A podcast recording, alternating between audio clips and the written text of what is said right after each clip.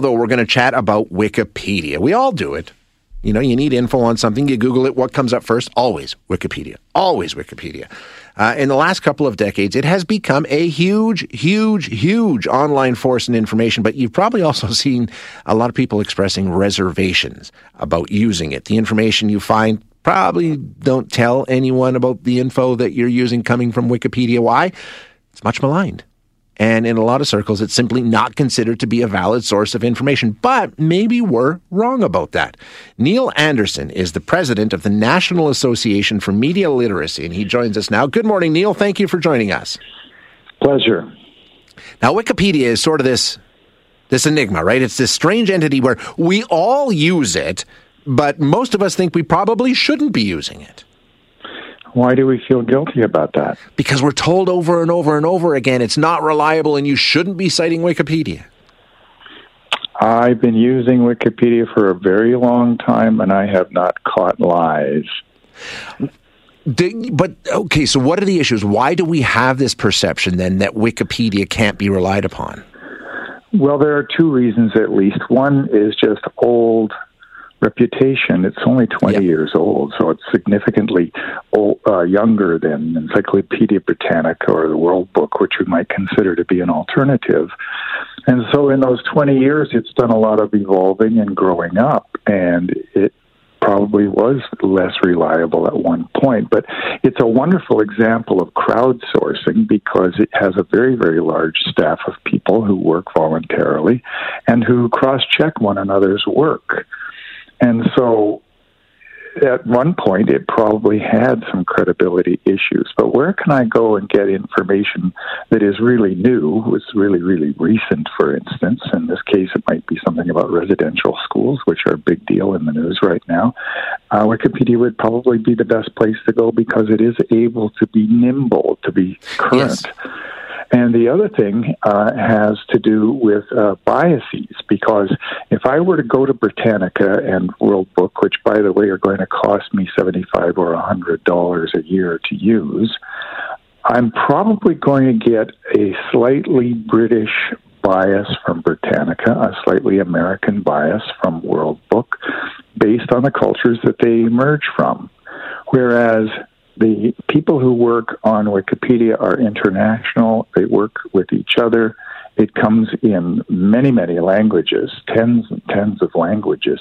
Those are services that I can't get from Britannica and from World Book.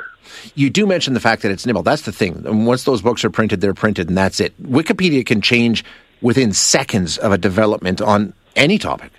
Right. It's very well. The, the others, you know, in all fairness, the others have websites and they're electronic too.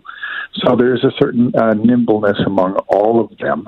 Uh, but I'm also concerned about that cultural bias.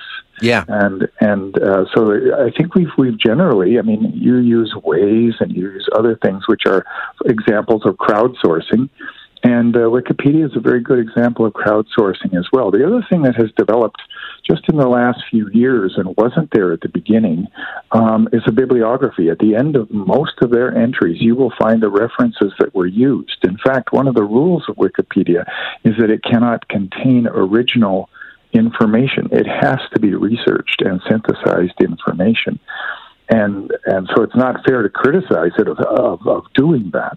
Um, but but what happens when that occurs is that after I read the entry, if I'm suspicious in any particular way, I can take a look at those because they're links, and I can check those links to find out how accurately the person has has synthesized that information which is an important exercise in this information age that we live in and i think you know if people do that just having a, a critical eye on any information that re- they receive, this can be a very valuable tool.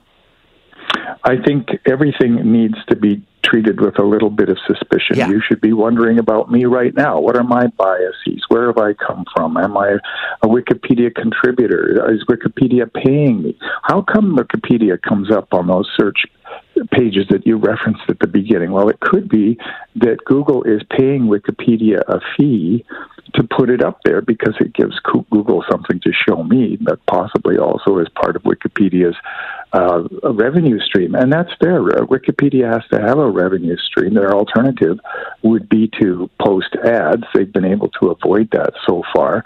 I can tell you that I have donated to Wikipedia quite happily because I've been using it in my work for decades, and it has never let me down.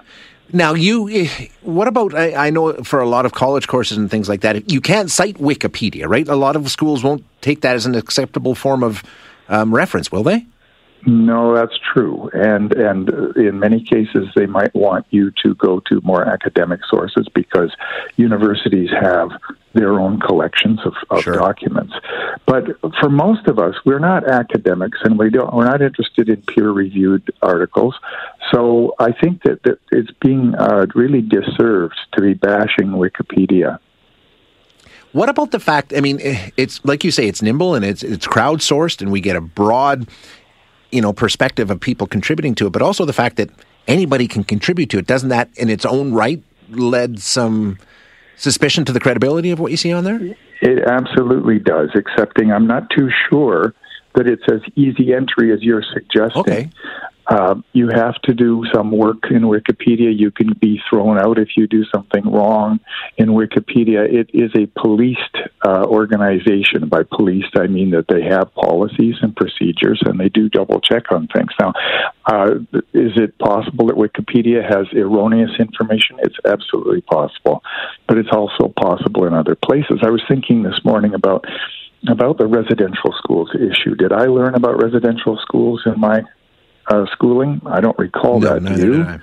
Okay, so where was the responsibility for my teachers and textbook writers to, uh, you know, uh, keep me apprised of that information? That's pretty important things for me as a Canadian to know about, uh, and then to do something about now, which we are trying to do. And so here's a situation where those those confirm those old sources that you and I were so comfortable with in our school libraries, et cetera. They let us down on this one. And so even they can be suspect. Yeah, absolutely. I mean, any source of information, you know, needs to be critically analyzed. And I, I personally, I'm just surprised because I, maybe I've just been part of that, you know, um, target that I don't know how you want to put it, but uh, just constantly told that Wikipedia and if and if you ever quote Wikipedia on social media or something like, that, you're immediately laughed off the discussion because oh Wikipedia, you can't trust anything you see on Wikipedia. Maybe we need to change our thinking around this. Well, I think we're in the process of doing that, and I think the discussion you and I are having right now is making people think about that. How often have you been misinformed by by Wikipedia, and is it a, a source of disinformation? I think you're going to have a hard time finding that the case now. It's just that when it happens once, if somebody says, "Oh, look at this, this is wrong, I can prove it," then that tends to be a reputation that is hard to overcome.